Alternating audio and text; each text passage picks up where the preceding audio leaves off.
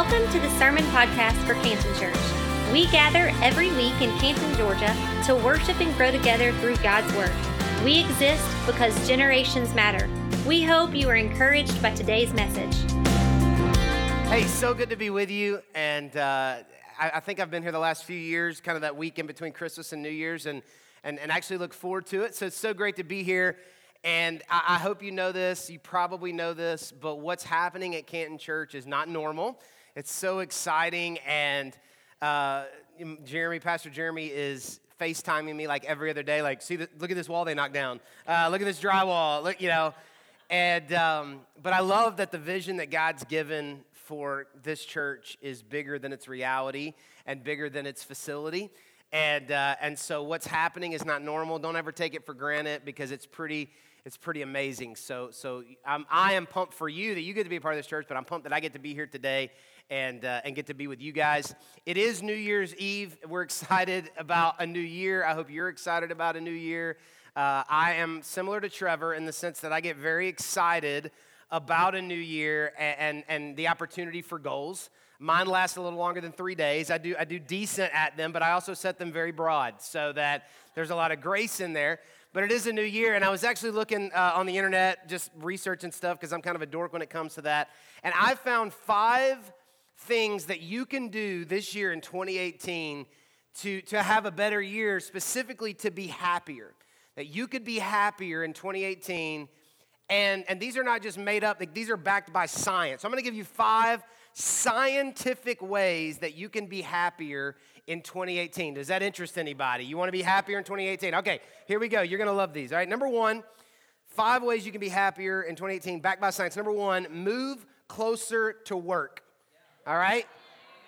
Now you live in Atlanta, so that's that's crazy. I, I don't. I'm, I'm, but scientifically, listen. Over time, a shorter commute is more satisfying than a better house. Scientifically, like that's pretty cool. Number two, go outside more. Get outside more. That scientifically, humans are happiest at 57 degrees. Did you know that? 57 degrees. All right, 57 degrees is when humans are the happiest. Okay.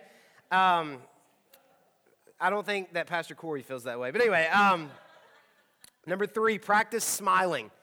That, that scientifically, even fake smiles can alleviate pain in your body. Did, did you know that? Number four, this is my favorite one. You ready? Plan a trip, but don't take one. Because research shows that the happiest stage of vacation is the planning phase. So just plan the epic vacation. Just don't ever go on it. Save the money, save the stress. If you're taking kids, that's not vacation, that's parenting in another city. So you don't have to do that. Okay? And you just get to you just get to enjoy the planning part. And then number 5, write more thank you notes because scientifically just 3 thank you notes a week makes you more grateful and thankful. So there's five things you can do right there in 2018 to be happier. But I do want to talk to you a little bit about as we look into the new year, um, what it would be like, what it would look like and feel like for, for 2018 to be our best year. And, and I, I, you could go a lot of ways with that. You know, you could talk about best year in your business, best year in, you know, family and all that stuff. And I think all those things are important. Please hear me. Those are important. But I just know for me, I can only speak for me. I am at my, I feel right. I'm right when I'm spiritually right that I'm at my best when I'm spiritually at my best. And so everything else in my life kind of falls in place when I am in the right spiritual place. And so I think the best thing for us to do today, if we want 2018 to be right, is to make sure that we are, we're spiritually right. And, and what, is, what does that even look like? Because, you know, relationship with Jesus looks a lot different for everybody in the room. Some of you guys, you're introverts, you're readers, you're journalers. Like you're setting goals. You know, I'm to read through the Bible, I'm to journal every day. And some of you guys are like, I own 30 journals that have two pages each in them written. Like, that's all I do. And surely there were people who, ha- who loved Jesus before the printing press. So like, can can what if that's not my goal? And some of us in here we love to you know worship, but others of us in here not so much. Like we, some of us are leaders, others of us are followers. Like there's all these different ways that we could be in a great spiritual place in 2018. So it would be very difficult for me to stand up here and to try to give you one, two, three, do this, follow this instruction, and follow this instruction, and you'll end up at the right place because A relationship with Jesus is so much more broad than that. That it, it, it doesn't, it's not one size fits all as far as how we feel closest to our relationship with Jesus. So, what I want to do today, and what, I, what my hope is, is I want to challenge you in 2018 to live on purpose.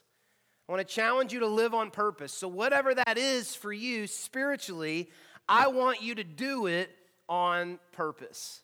Now, most of us in the room have this belief or this view of God. If I was to ask you to describe to me uh, what Jesus is like, like what does he look like? What does he sound like? I believe, I have this theory that most of us in the room believe that Jesus is a lot like our favorite Matthew McConaughey character, okay? He's kind of just laid back. He's got some long hair. He's just a good dude. You'd enjoy hanging out with him, you know. He's just a good guy. Like that's kind of how we view Jesus when we read the stories in the Bible and when we think about Jesus. You know, God is different. He's he's up there, but Jesus, you know, he's you know he's a guy. like We kind of view him in this in this way. And so anytime it feels like we're reading the Bible and Jesus is a little bit mean, doesn't it feels weird. Am I, am, am I the only one that feels that way? Like I'll read some verses in the Bible and I'll be like, that doesn't sound like something Jesus would do. That doesn't sound like something Jesus would say because I view him as this just kind of chilled, laid back guy. That's what all the Sunday school stories were about. You know, all the velvet, er, velvet, all the all the boards. You know, that they put up there. He always just seemed like he was kind of a, just a nice guy. What I want to do today is I want to read you a story where Jesus is a little bit mean. He, he's he's going to be a little bit aggressive. He's he's going to step on our toes a little bit. He's going to he's going to press into us a little bit and and and kind of hit us right right where we at. The Bible says he's full of grace and truth, so we, we know he's gracious, but he's also full of truth. And so we want to kind of mix those two together today. And, and we want to live on purpose and we want to see what Jesus has to say about that, all right? Now, I believe that when we put our faith in Jesus, it's supposed to change every part of our lives. Every part. I mean, like permeate every part of our being. The Christian moms should be different than other moms. Christian teachers should be different than other teachers. Christian coaches should be different than other coaches. Like it should, it should change everything about us because we now have a reason to live on, on purpose. And so today we're going to look at a story in Luke chapter 13 that is really about that idea of living on purpose. And I'm going to meet you there in just a second. If you have a Bible, go to Luke 13. If not, it'll be up on the screen for you. But before we read Luke 13, I'm going to read Mark chapter 11. You do not have to find Mark chapter 11. I'm going to read it to you. But I'm going to read this story out of Mark 11, and then I'm going to meet you over in Luke chapter 13, and we're going to read that story together, okay? So this is what it says in Mark 11. The next morning, as they were leaving Bethany, Jesus was hungry, and he noticed a fig tree in full leaf a little way off. So he went over to see if he could find any figs, but there were only uh, leaves because it was too early in the season for fruit. Then Jesus said to the tree, May no one ever eat your fruit again. And the disciples heard him say it.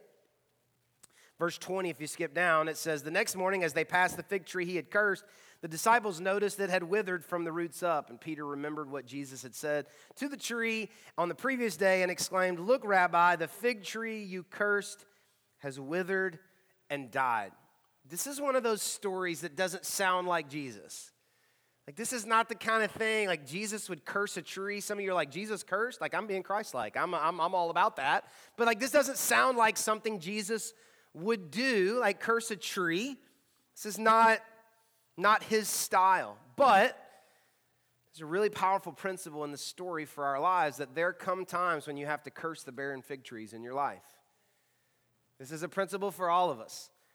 That there does come times in our life when we have to look at the fig trees in our life that aren't producing any fruit and we got to curse them and let them die.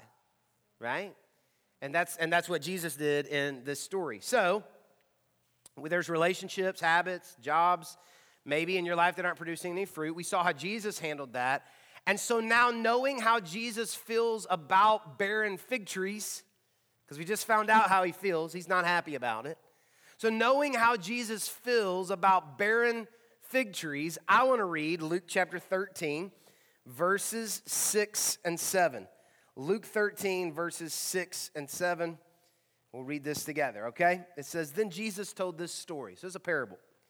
He says, A man planted a fig tree in his garden and came again and again to see if there was any fruit on it, but he was always disappointed That's an interesting phrase, always disappointed. I'd be willing to bet that for some of you in your life today, that there are areas or categories or, or, or streams in your life that, that seem to always disappoint you that I know enough about humans and I know enough about me that for some of you, like you're in a season right now with your children that they always, that the, the interactions are always disappointing. Or maybe you're in a career or a job and every time you show up and every time you leave, it's always disappointing. Maybe when you look at the balance in your bank account, come on, it's always disappointing, right? Like it's, it, there are times and seasons in life that every time we check in on some area of our life, it's always disappointing. I love that phrase. I don't love the phrase, but I think it's an interesting phrase. Verse 7. Finally, after, after constant disappointment, finally, he said to his gardener, I've waited three years and there hasn't been a single fig. Cut it down. I love that. I kind of picture it like an old Western movie. Like Jesus is like, cut it down. Like, just, I just kind of see that. I don't know, I'm weird like that. It's just taking up space in the garden. There again, like, I don't want to get hung up on this, but I think that's such a powerful phrase because there are things that are taking up space in your life that aren't bearing any fruit. They're not fruitful. They're not producing anything. They're not really worth anything. But, like, how, you know, you know, we all know, like, it's hard to throw stuff away, you know? I mean, like, twice a year, I wake up just ready to purge the house, you know what I mean? The garage. And that's dangerous for everybody because your stuff's probably going to get thrown away. But, like, it's hard to throw stuff away. You haven't worn it in three years. You're like, I will wear it, you know? And so it's hard to throw stuff away. And, and it says it's just taking up space in the garden. And, uh, and so here, before we read any further, okay, before we read any further, it's important that we don't miss this point, okay? We read a story about Jesus in Mark. Remember, we read a story about Jesus cursing a fig tree. And now same guy, Jesus, is telling a story about a man upset that a tree isn't producing fruit. So we need to stop and pick up on the fact that Jesus obviously has an expectation that things that are supposed to produce fruit be fruitful. Like, I think that would be a safe assumption to make that Jesus has an expectation that things that are supposed to bear fruit or produce fruit be fruitful. This is not a new thing. This is not from just from the Gospels. You go all the way back to the book of Genesis. God creates Adam and Eve. He puts them in the garden, and what does he tell them? He says, Be what? Fruitful and multiply. That's what he told them. Now, literally, he was saying, Have babies. Okay? Literally, that's what he was saying. But the principle is still true. Jesus, God's saying, if y'all gonna be together, have something to show for it, okay? So, so the same thing is true for our lives and our relationship with Jesus that was true for Adam and Eve. Be fruitful. If you're going to have a relationship, have something to show for it, okay? But this is so cool. If you go back and you look at that verse, that statement that God made in Genesis chapter 1, verse 28, he didn't just say, be fruitful and multiply. He did say, be fruitful and multiply. But he didn't just say, be fruitful and multiply. I think they're going to throw it up on the screen for you, but this is what it says. It says, And God blessed them and to them, this is like old King James, sounds a little bit like Shakespeare, be fruitful and multiply and replenish the earth. And then he adds these three words at the very end and subdue it. Everybody say subdue. He says, and subdue it. So he says, be fruitful and multiply. If you're going to have a relationship, have something to show for it. We like that.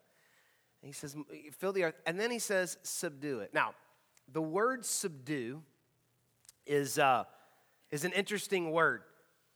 Uh, if you go all the way back to the Hebrew, which I don't know Hebrew, but I have Google. So if you go all the way back in the Hebrew, okay, the, the word for subdue is the word kabosh. Kabosh, not kebab, kabosh, okay? Subdue means kabosh. And kabosh is a military term, it's kind of like a martial arts term. And so for you to, to kabosh means to, to, in essence, it's kind of like a chokehold. So you gotta love this. So God says to Adam and Eve in the garden, He says, Be fruitful, multiply, and put a chokehold on life. You gotta love that doesn't sound like something God would say, but that's what He said. He says, Be fruitful, multiply, and go put a chokehold on life. And I just love that idea that God would want me to go put a chokehold on life. That God's plan for my life is not just to exist, it's not for life to dictate all the terms to me. That the highlight of my life should not be getting off work on Friday and finding a restaurant where I can order a margarita. The highlight of my life should not be getting one week's vacation. The highlight of my life should not be getting to watch the game on Saturday or Sunday. The highlight of my life should not be getting to go to the lake house on the weekend. Hear me, nothing wrong with all those things, but only if it's the highlight of your life. Because if it's the highlight of your life, I feel sad for you. Because Jesus said, Be fruitful, multiply, and put a chokehold on life. I don't know about you, but a lot of times it feels like life's putting a chokehold on me. Parenting's putting a chokehold on me. Marriage is putting a chokehold on me. Money's putting a chokehold on me. Something that's a, you're addicted to seems to have all the control. Like it's got you in a headlock. And you're like, Jason, I would love to, to, to be in charge, but, I, but it's got me in a headlock. It's got me in a death grip, and I can't, I can't get out of it. I can't get out of it. So we stop because we're going to finish this story, but we stop for a moment and we have to ask ourselves this, this difficult, this challenging question Is my life fruitful? Do I have anything to show for my relationship with Jesus? Now, I want to be very clear that what I'm talking about today is not you producing so that God loves you more. I'm not talking about you producing so that you can receive salvation, because that's not what any of this is about. God loved you at your absolute worst, He saved you by grace alone. This is me challenging you in response to the love of God and in response to the grace of God. Is there anything to show in your life? Is your life fruitful? When you look at where you are spiritually, is your life fruitful? Because obviously, Jesus has an expectations that things that are supposed to produce fruit produce fruit. So, is your life fruitful? Well, let's keep reading. So, uh, verse 8, we read a little bit of this, but we'll keep going here. Verse 8, Sir, the guy replied, let's find it here. Oh, that's the wrong one. Luke, here we go. The gardener answered, Give it one more chance. Leave it another year. I'll give it special attention and plenty of fertilizer. And if we get, if we get figs next year, fine. If not, then you can cut it down. Now, every now and then, the Old King James Version reads a little bit differently, and it's really helpful. Doesn't make it any more spiritual, you know, it's not like any better, but it just is a little bit helpful, you know? And so I want to just read to you verses 8 and 9 out of the King James Version. It says, And he answering said unto him, Lord, let it alone this year also, till I shall dig about it and dung it and if it bear fruit, well, I just like that. Well, I don't know how he said it, but anyway. And if not, then after that, thou shalt cut it down. Y'all ready for like the simplest Bible lesson ever? You ready? Dig it, dung it, cut it. Okay? Dig it, dung it, cut it. That's my challenge to you today as we end one year and move into the next one. And we want to be spiritually right and we want to produce fruit Sometimes we got to dig it, sometimes we got to dung it, sometimes we got to we got to cut it. So let's start with dig it, okay? Dig it. For some of us in the room today, when you're, you're, you look at your life and it's not very fruitful and it's not producing what it is that you want to produce, and you're not putting a chokehold on life, and you feel like life's got a chokehold on you, whatever it is that we would describe, for some of us in the room today, we're not bearing fruit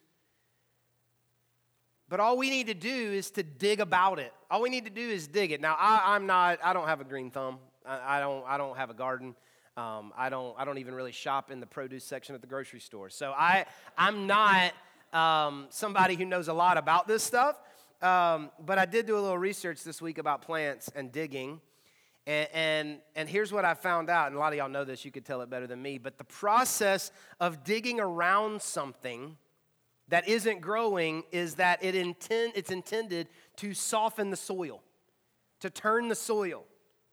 And when you turn the soil, you are allowing new resources to get to the root of the plant. Is that not right for everybody who has a garden? That's, that's right, okay? That's what that means, okay?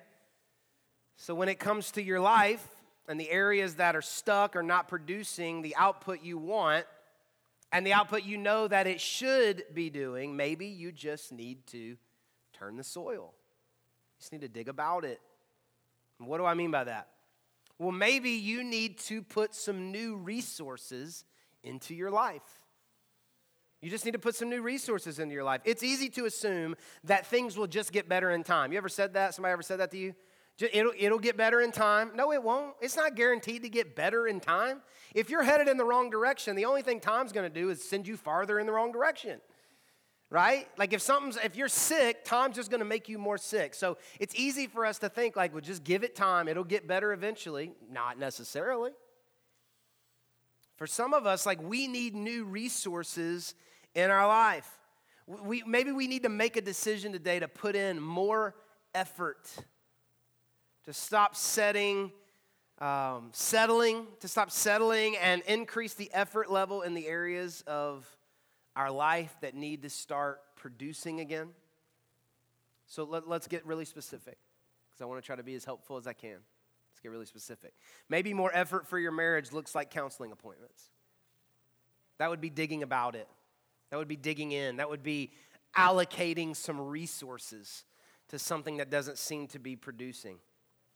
Maybe you need to go to counseling because you're in really bad shape, or maybe just because even though it's not awful, it could be better. And I know some of the guys in the room like, it can't be no better. It's awesome. All right, well, ask her. Maybe. I don't know. Everybody told Andrew and I the first year of marriage is going to be awful. It's going to be terrible. It's going to be so hard. So like years later, I would t- we would tell couples, I'd be like, man, don't listen to people who said the first year the hard. The first year was amazing. I didn't realize Andrew was behind me making faces like, no, it's not. Like it was awful. I just didn't realize it, okay? So some of you, maybe that's what's going on. Maybe it's reading a marriage book together, ordering some marriage DVDs. Maybe it's setting up a bi weekly date night or designating some money in the budget for childcare so that you can find the spark again, okay? And let me just give you some free advice, okay? If you pay for a babysitter, the kids need to be in bed by the time you get home, okay? Because if you get home and the kids are up, what was the point? Okay? Because I mean, the flame's gone, the spark is out. Okay? It's out. So you just need to have that talk with the babysitter. Okay? We're to text you and let you know how many minutes we are away from home. If the kids are not in bed, we're to sit in the garage. Okay? So you just let us know. Because I'm not coming in and putting diapers on, okay? Because there's a spark, okay? So we're turning the soil. You understand what I'm saying? Okay. That's free advice for your marriage. Speaking of budgets, speaking of budgets, maybe effort in your finances looks like signing up for a Financial Peace University class or cutting up credit cards, writing down your first budget. Maybe effort in your faith looks like committing to not miss church for the rest of the year, which that's this week, but next year. Not like, not um, like you decide as a family. Sit down with a calendar. I'm being for real and say, we're going to make sure we're in church 44 weeks in 2018. 44 weeks we're going to be in church. No matter what, we're going to be there. That's effort. You turn the soil. You turn the soil, right? Not for, not for the staff, for you. You need to be here for you and for the people that you can help. Um, let's see, what else? I got examples written down here. Um, Maybe it's starting a Bible reading plan, joining a small group or serve team. What's crazy is that so many of us would say, I'm frustrated, I'm not producing, I'm not where I want to be, but we're going to go into 2018 and do the exact same things that we did in 2017 and 2016 and 2008 and 2002. And we're like, I just don't know, you know, I just, I just don't know. I know. You got to do something different. You got to shake it up, okay? You got to shake it up. So that that is that is that is what it looks like to turn the soil. But one more thing that I think is interesting is the guy said to, uh, in the parable, the, the, the, the, the workers said to the owner, he said, give it one more year. And I think that's interesting because I, I think it's important for you to have deadlines on things in your life. Because if you don't have a deadline, it's just a wish. Like you got to have a deadline. And so I think there are some things in our life that we could say to God, like, God, I'm going to give it three months. I'm going to give it six months. I'm going to give it a year and I'm gonna put some time on it, okay? I'm gonna put some time on it. Put a deadline on it. I did this recently. I was on a trip to Guatemala and I was flying back from Guatemala and I had my journal out and I was just making some notes. And at the top of the page in my journal, I wrote this, this phrase at the top of the, you can steal this if you want. I wrote this at the top of the page Annoying things I need to do that the future me will thank me for doing. That's what I wrote at the top of the page. Annoying things that I need to do that the future me will thank me for doing. You know what I'm talking about. Those things that you don't want to do, but if you just do them, the future you will be glad you did them, right? And I had a bunch of them. And so I just wrote them down. And, uh, and you know, and like things like, uh, you know, call the, uh, call the whatever the service hotline is to fix that thing that, you know, we've been wanting to fix for like 18 years, you know, or like, you know, the repair at the house or, uh, the phone call that I need to make or the, the, the hard conversation, whatever it is. Like there are some annoying things. That's turning the soil and you got to put a deadline on it. So, what do you need to dig into? What are the areas of your life that you need to turn the soil? It's not the end of the world, but it's not producing the fruit that it should, and so you just need to turn it over. Dig about it, turn the soil, dig it, okay? Some of you, though, digging is not what you need. You need to dung it. You need to dung it. Dung means exactly what you think it means it's fertilizer. It's fertilizer. And, and, and what's crazy is, I don't know why God chose to make the best ingredient for growth manure, but He did. Isn't that that's crazy? I don't know why God would do that. God's like, I'm creating the, the whole like fundamental chemistry of the universe. Most growth manure. I don't know why that He did that, but that's what He did. And, and, and, and so nothing will cause you to grow more than dealing with the manure in your life. Nothing. Zero. That's the best advice I could give you is that whatever in your life stinks the most, you've shoveled to the side, you've piled up, you don't want to deal with it. If you'll deal with that, you'll grow more than you've ever grown in your life. So, what in your life really stinks? What in your life really stinks? You've been ignoring it. You've put it off. A hard conversation a conversation where you need to forgive somebody and you haven't forgiven them because you've been waiting on them to apologize. Deal with it. Maybe it's dealing with issues from your childhood that you've ignored because it's too painful. That's manure. Maybe it's going to the doctor. Like you reach a point physically where you don't want to go to the doctor because you know what he's going to say. You know, it's like I'm not. I don't even want to know what I'm, how I'm doing.